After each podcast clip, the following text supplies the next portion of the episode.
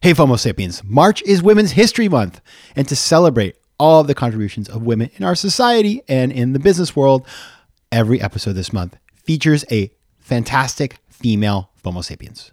So, listen into this month. We're going to have amazing new guests. They're going to tell you what they're doing, what they're building, and how they're doing it. And remember to thank the women in your life for all they have done for you and for society. FOMO. My name is Patrick J. McGinnis, and I coined the term FOMO. That's short for fear of missing out, and it's why some people end up following the crowd. But we're not like them. We're part of a new species that isn't afraid to do things differently. I call us FOMO sapiens. And this is the show where you'll meet people like us, phenomenal FOMO sapiens, to learn how they find the courage and the ideas to live exceptional lives. FOMO. FOMO. Welcome back to FOMO Sapiens, the show for people who don't just follow the crowd, but instead take their own path to success in business and in life. I'm your host, Patrick J. McGinnis, venture capitalist by day, author and podcaster by night, and FOMO Sapiens 24 7. Now, today we're going to be talking to a complete and total FOMO Sapiens about a very FOMO Sapiens topic, as it were, which is how to live a life that you actually want to live, not just living what other people consider to be the life that you should live. And, and that's always hard, right? But if you can figure it out, it can be powerful. And my guest to talk about this is Terri Trespicio. She's an award winning writer, speaker, brand advisor, and she is the author of the new book, Unfollow Your Passion How to Create a Life That Matters to You.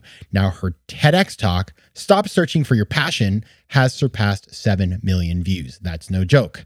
A former magazine editor and radio host at Martha Stewart, she has appeared on all kinds of shows like The Today Show, Dr. Oz, The Early Show, Martha Stewart, and The Anderson Cooper Show.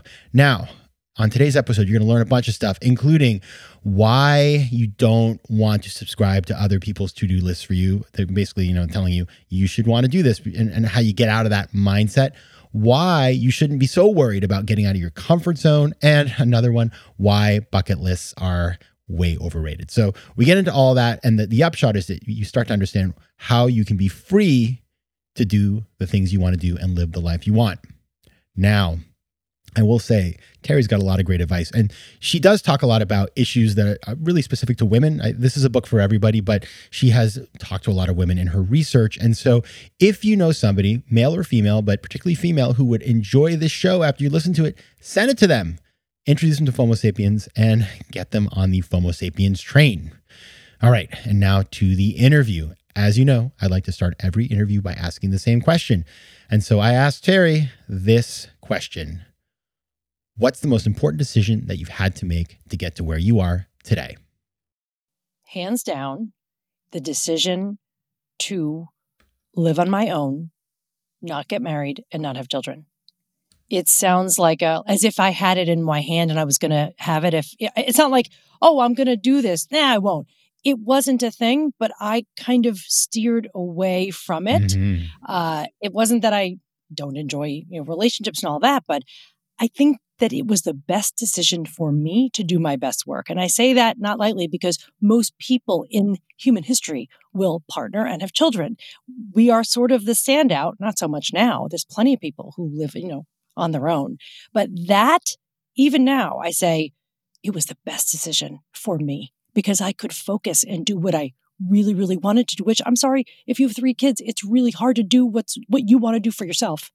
You know, it's a very subversive thing what you just said right? Like, I think um, y- y- you don't think so on the surface necessarily, but like that is it is a choice that a lot of people make, but traditionally hasn't been made, and so p- people think about it as like, well, you, you just haven't found that thing yet, you haven't done that yet. You're you're not going there.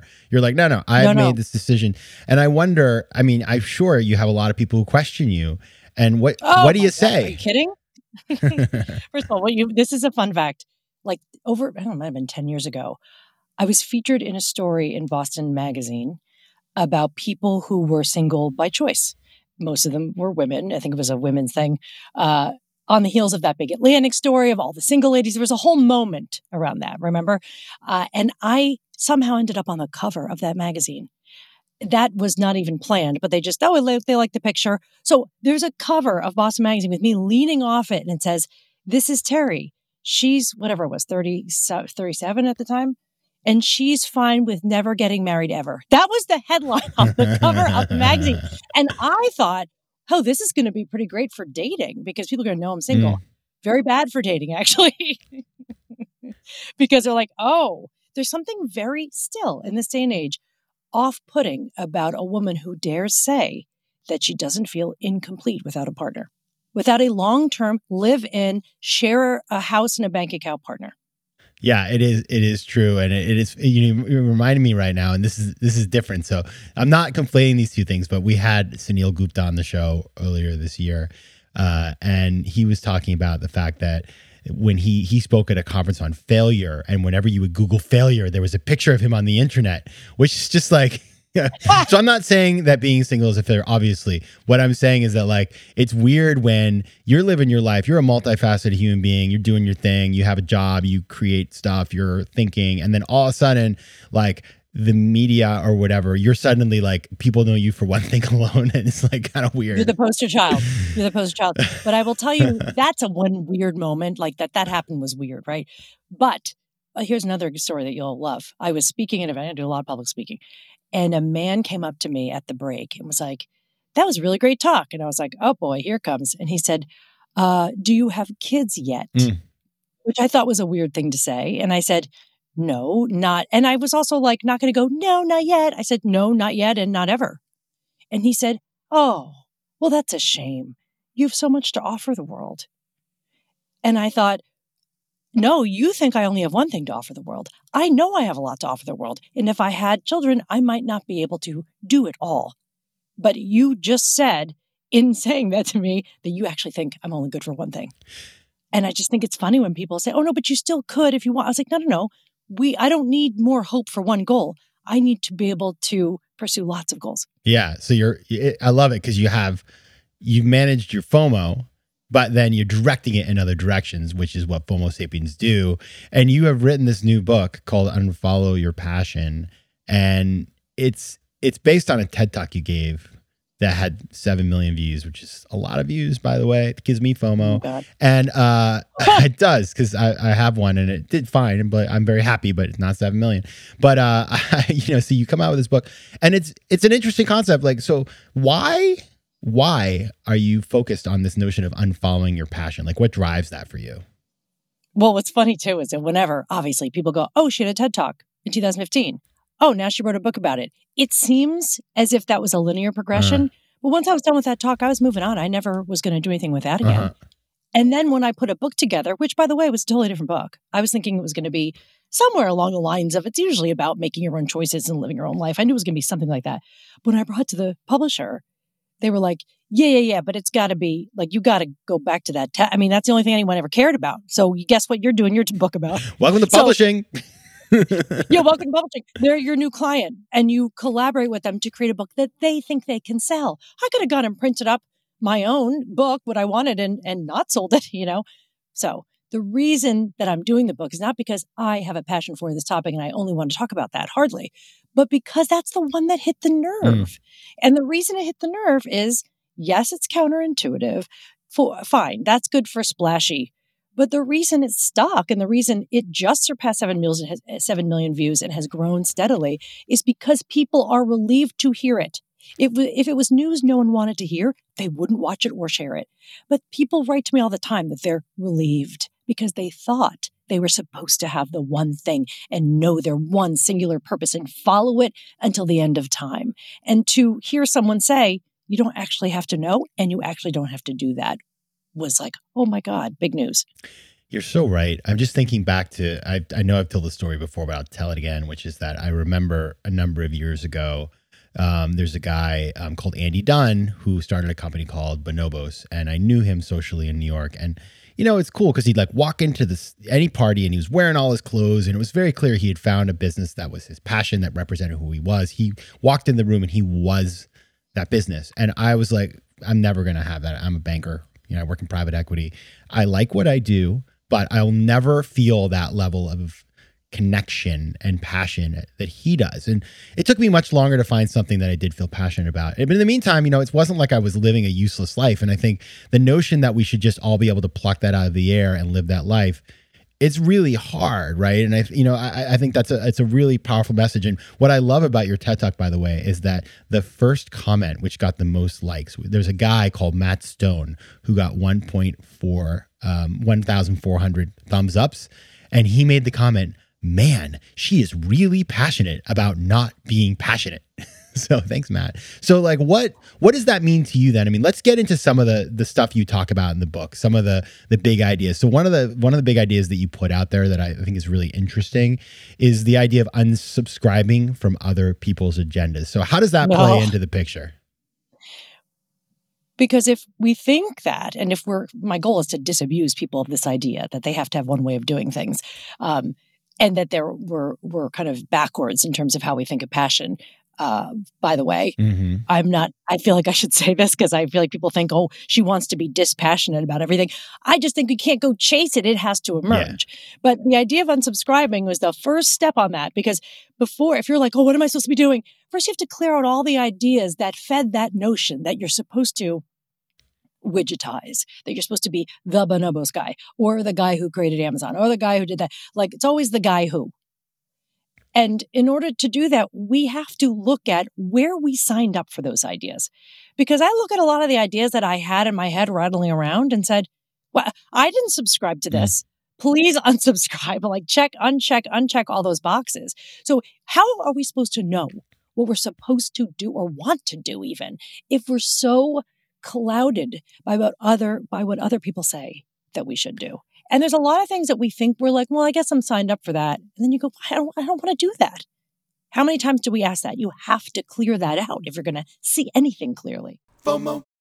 Tudo bem, meus queridos Fomo sapiens? Now, that right there was Portuguese. And as you know, I love speaking foreign languages. But I'm not alone. One in five Americans have learned a new language on their bucket list. If that's you, make 2024 the year you finally check it off that list with Babbel the science-backed language learning app that actually works. Don't pay hundreds of dollars for private tutors or waste hours on apps that don't really help you speak the language. Babbel's tips and tools are approachable, accessible, and delivered with conversation-based teaching so you're ready to practice what you've learned in the real world. Now, FOMO sapiens, you know I speak four languages, and it takes work to stay on top of them, especially with French. C'est difficile.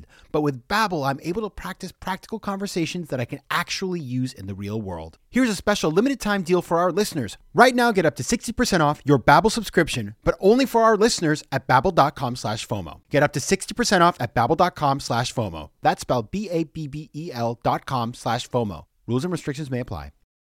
Quick math. The less your business spends on operations, on multiple systems, or delivering your product or service, the more margin you have and the more money you keep. But with higher expenses on materials, employees, distribution, and borrowing, everything costs more. So to reduce costs and headaches, smart businesses are graduating to NetSuite by Oracle. NetSuite is the number one cloud financial system, bringing accounting, financial management, inventory, and HR into one platform and one source of truth. With NetSuite, you reduce IT costs because NetSuite lives in the cloud with no hardware required, accessed from anywhere you cut the cost of maintaining multiple systems because you've got one unified business management suite. And you improve efficiency by bringing all major business processes into one platform, slashing manual tasks and errors.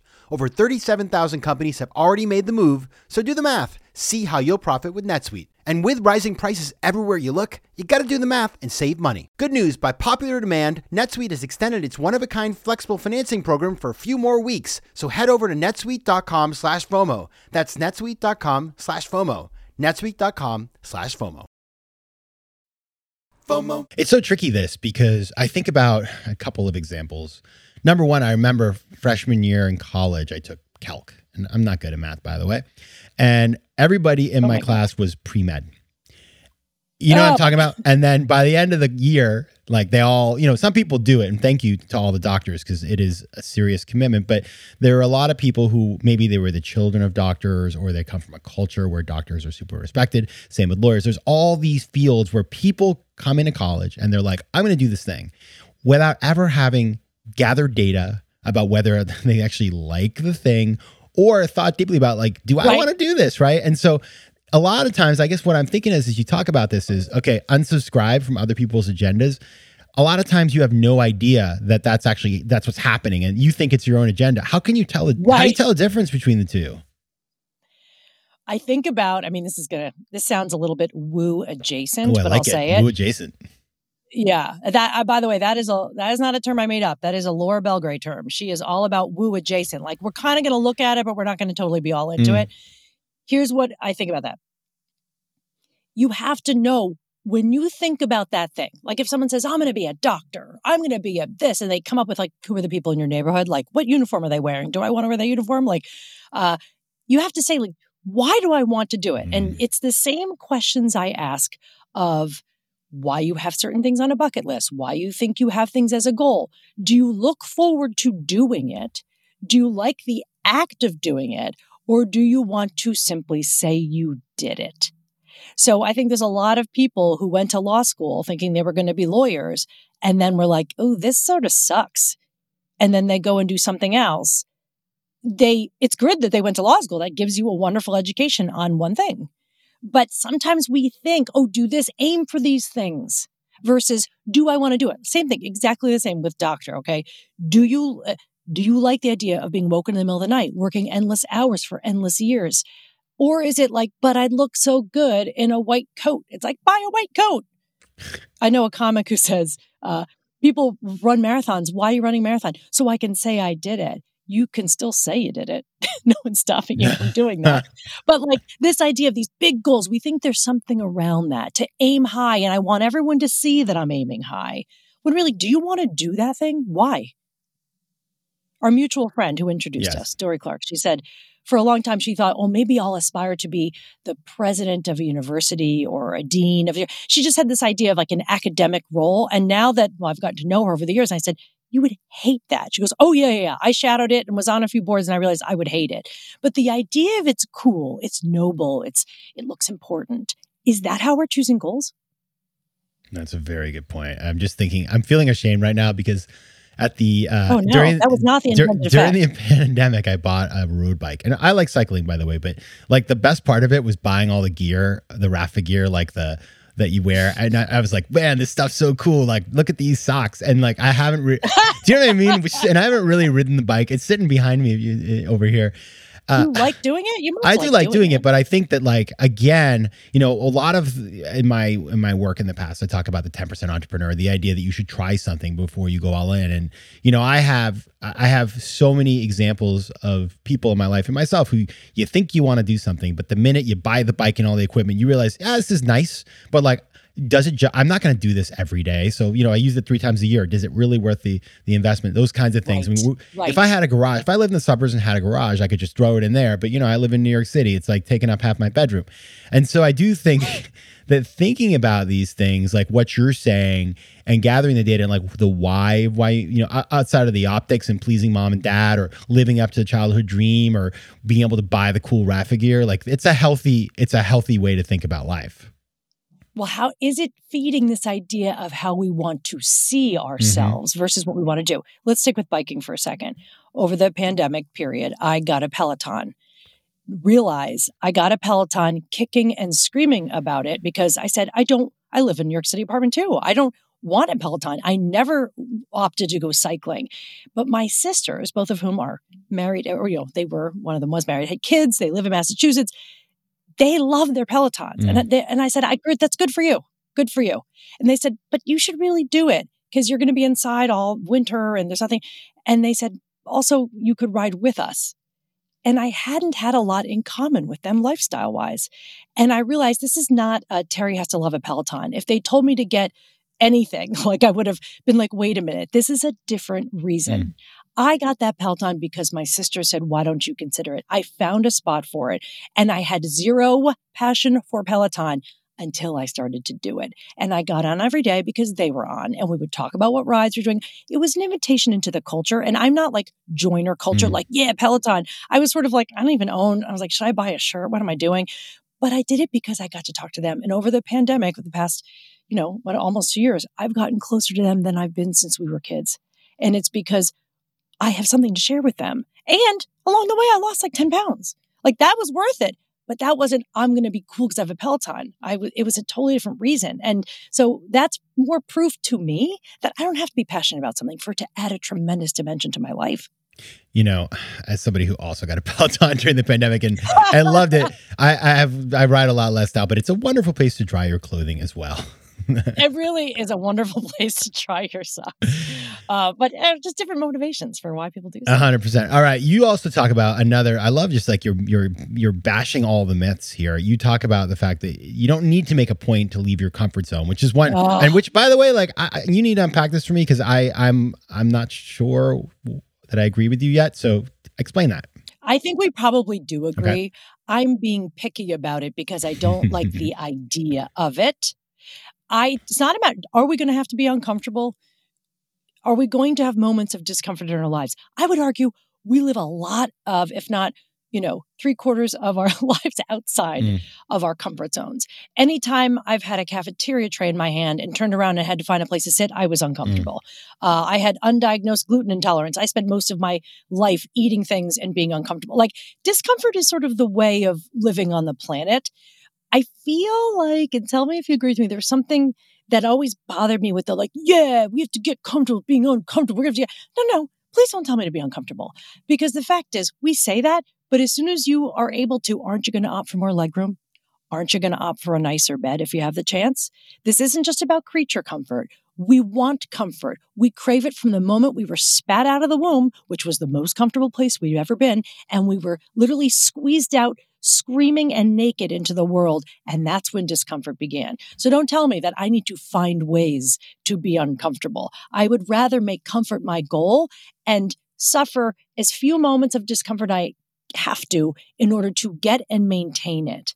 The last thing I'll say though, Patrick, is that comfort, well, it's not the last because I have a lot to say about it, but comfort is in my mind not the same as complacency, as laziness. People say, oh, you can't be comfortable. Oh, I do a lot more when I'm comfortable. And the piece of research that I always point to is a very popular article in the Harvard Business Review called The Feedback Fallacy, published in the spring of 2019. Marcus Buckingham and Ashley Goodall, of course, they've like written, Marcus Buckingham's written the best, best-selling business books in the world.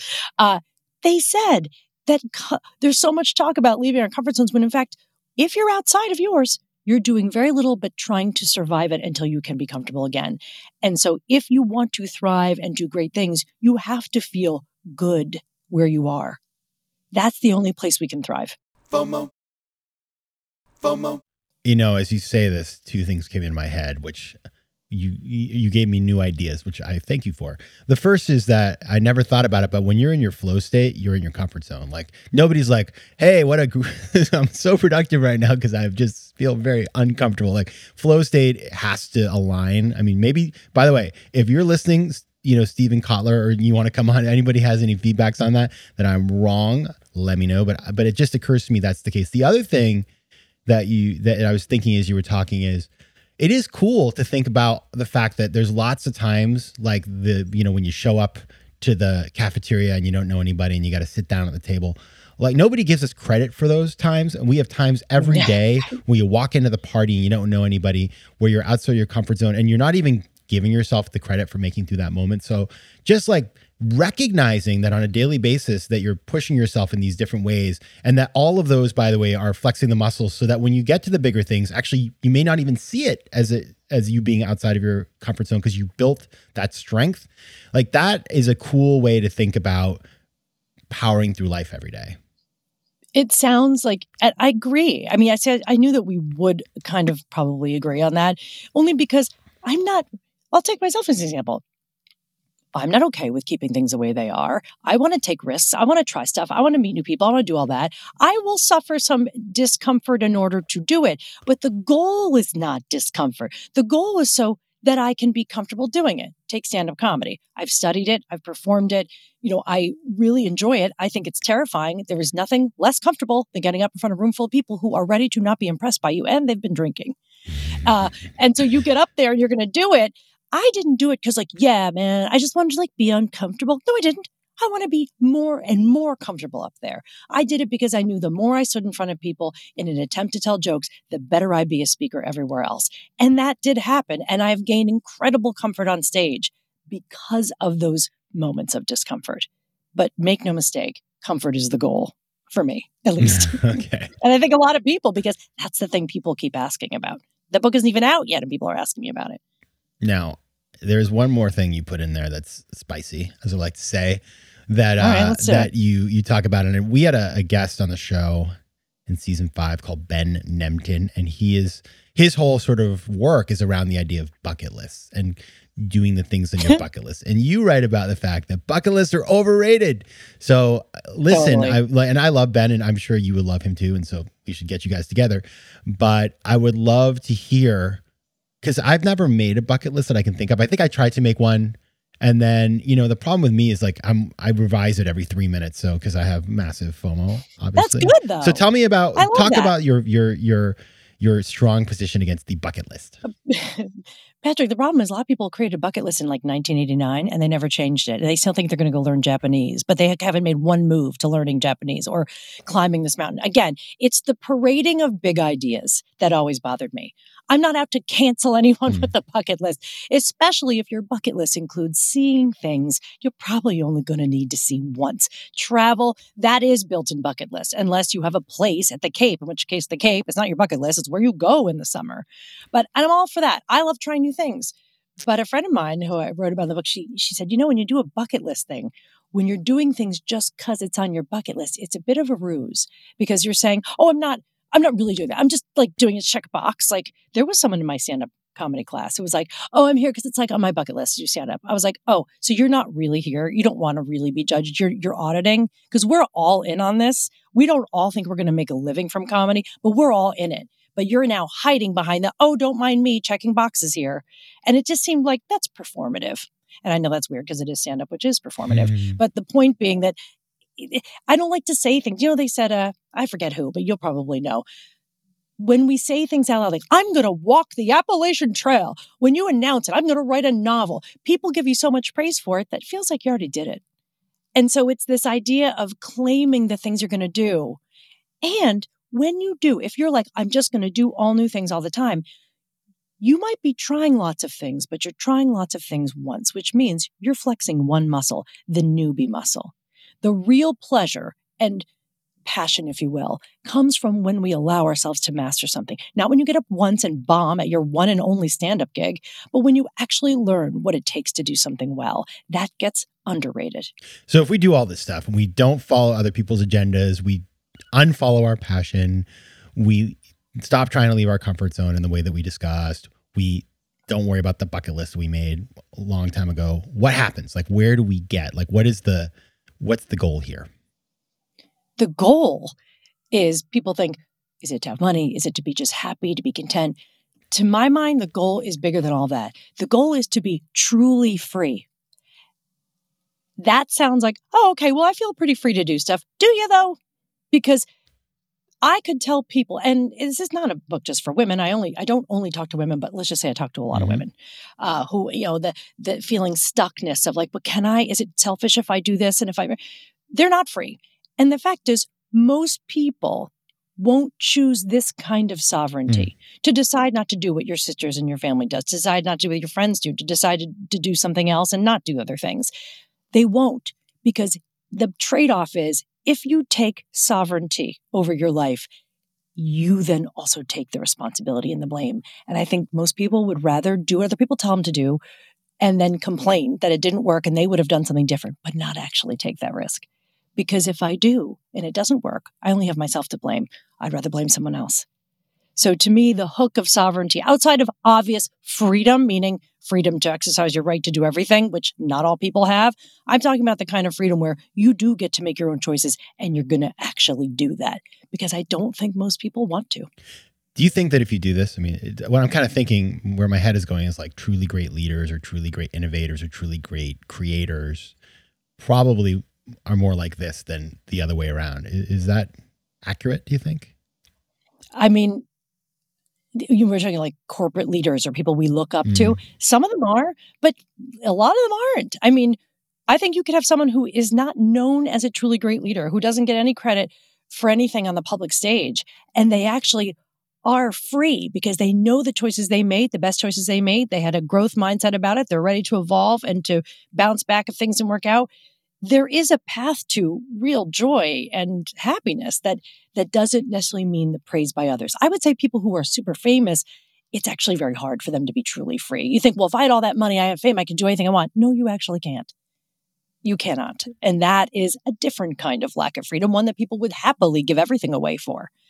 Uh, I don't know that I would, but I know that I've gotten to an age now, since I'm not a kid anymore, where I feel a relief of not having to apologize for the life I've chosen, specifically as a woman. And, you know, that's that's a real choice. There's trade-offs with it, but I wouldn't have it any other way. And can we all say that about the lives we have? It's amazing. All right. So if you're looking for comfort and freedom, head on over to unfollowyourpassion.com and go check out Terri on Instagram. I follow her. Her Instagram is at ttrespicio.com. That's T T R E S P I C I O. Terri Trespicio, thanks so much for being here. Thank you. FOMO. If you like today's show, please be sure to rate it and recommend it to your friends. And as always, you can find me on Instagram at Patrick J. McGinnis, on Twitter at PJ McGinnis, and on the web at FOMOSapiens.com or PatrickMcGinnis.com, where you can get all kinds of free resources to live a more decisive and entrepreneurial life. FOMO Sapiens is recorded in New York City. Theme music is by Mike McGinnis, and editing and post production is by Josh Elstro. If you like today's show, please be sure to rate it and recommend it to your friends. And as always, you can find me at FOMOSapiens.com and at PatrickMcGinnis.com. To advertise on FOMO Sapiens, reach out to contact at FOMOSapiens.com. FOMO.